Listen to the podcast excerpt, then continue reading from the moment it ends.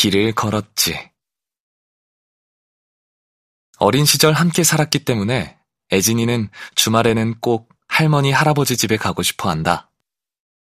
아이 덕에 아빠는 매주 부모님을 뵙는 효자가 되었지만 엄마까지 그럴 필요는 없어서 아빠와 애진이 둘만 갈 때도 자주 있다.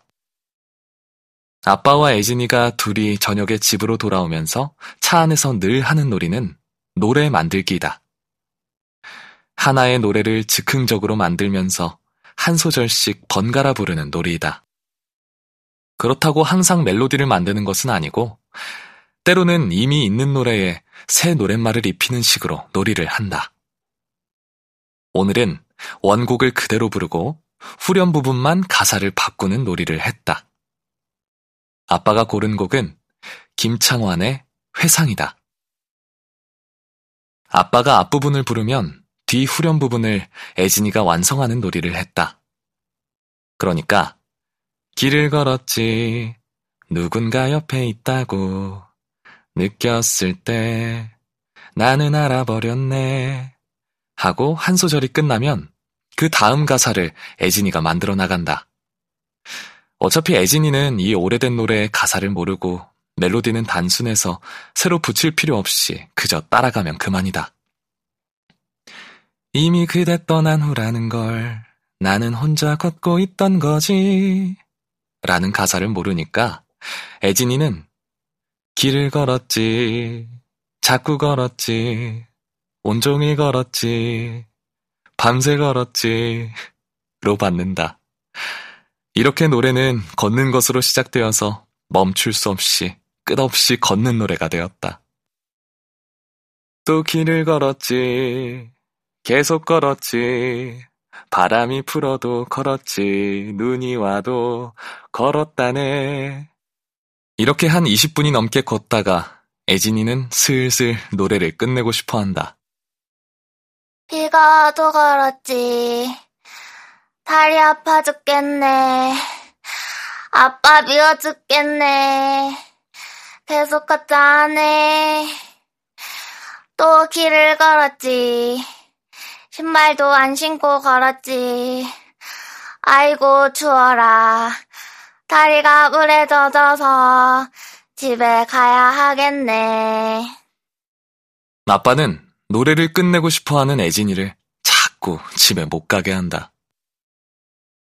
집에 가서 신발을 갈아 신고 나왔네. 또 길을 걸었지. 그러고도 한참을 걷고 학교도 가고 외국도 가서 걷는 노래를 계속 부른다. 애진이는 급기야 울먹인다.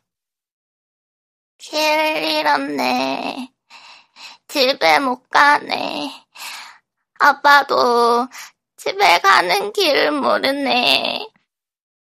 마침 집에 도착했기에 노래 만들기 놀이는 끝이 났고 애진이도 더 이상 울지 않았다. 긴 놀이의 여정의 끝에서 아빠는 깨닫는다. 내가 길을 잃으면 아이가 길을 잃는다. 피아노 곡의 해석 어젯밤에 잠깐 들린 막걸리집의 주인께서 고등학생인 딸이 피아노 곡을 작곡, 연주하여 독립 레이블 형태로 음반을 냈다며 CD 한 장을 주셨다. 운전하면서 뒷자리에 앉은 애진이에게 고등학생 언니가 만든 피아노 곡이라며 들려주었다. 평소 클래식을 지루해서 듣지 않고 다른 것을 틀어달라고 하겠지 했는데 웬일인지 계속 듣고 싶다고 한다. 맑은 소리의 피아노 곡 한 곡을 듣고 애진이에게 어떤 느낌인지를 물어보았다. 음, 노래 속에 고통이 있어. 응? 뭐? 고통?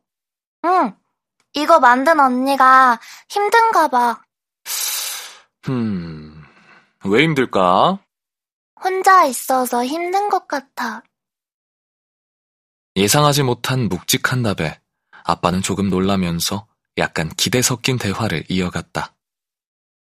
어, 아빠는 이 곡이 외로워 보이진 않고, 음, 얼음이 녹고 물 흐르는 느낌이야. 하고 말하니 애진이는 일단 가을에 낙엽 받는 느낌이야. 호숫가에서.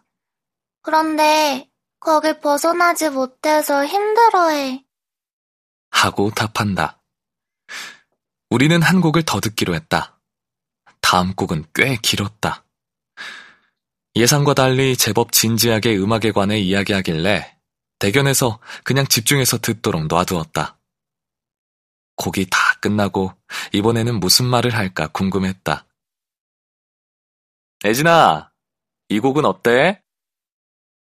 애진이는 말이 없었다. 돌아보니 잠이 들었다. 애진이는 음악과 하나가 되었고 아빠는 외롭다.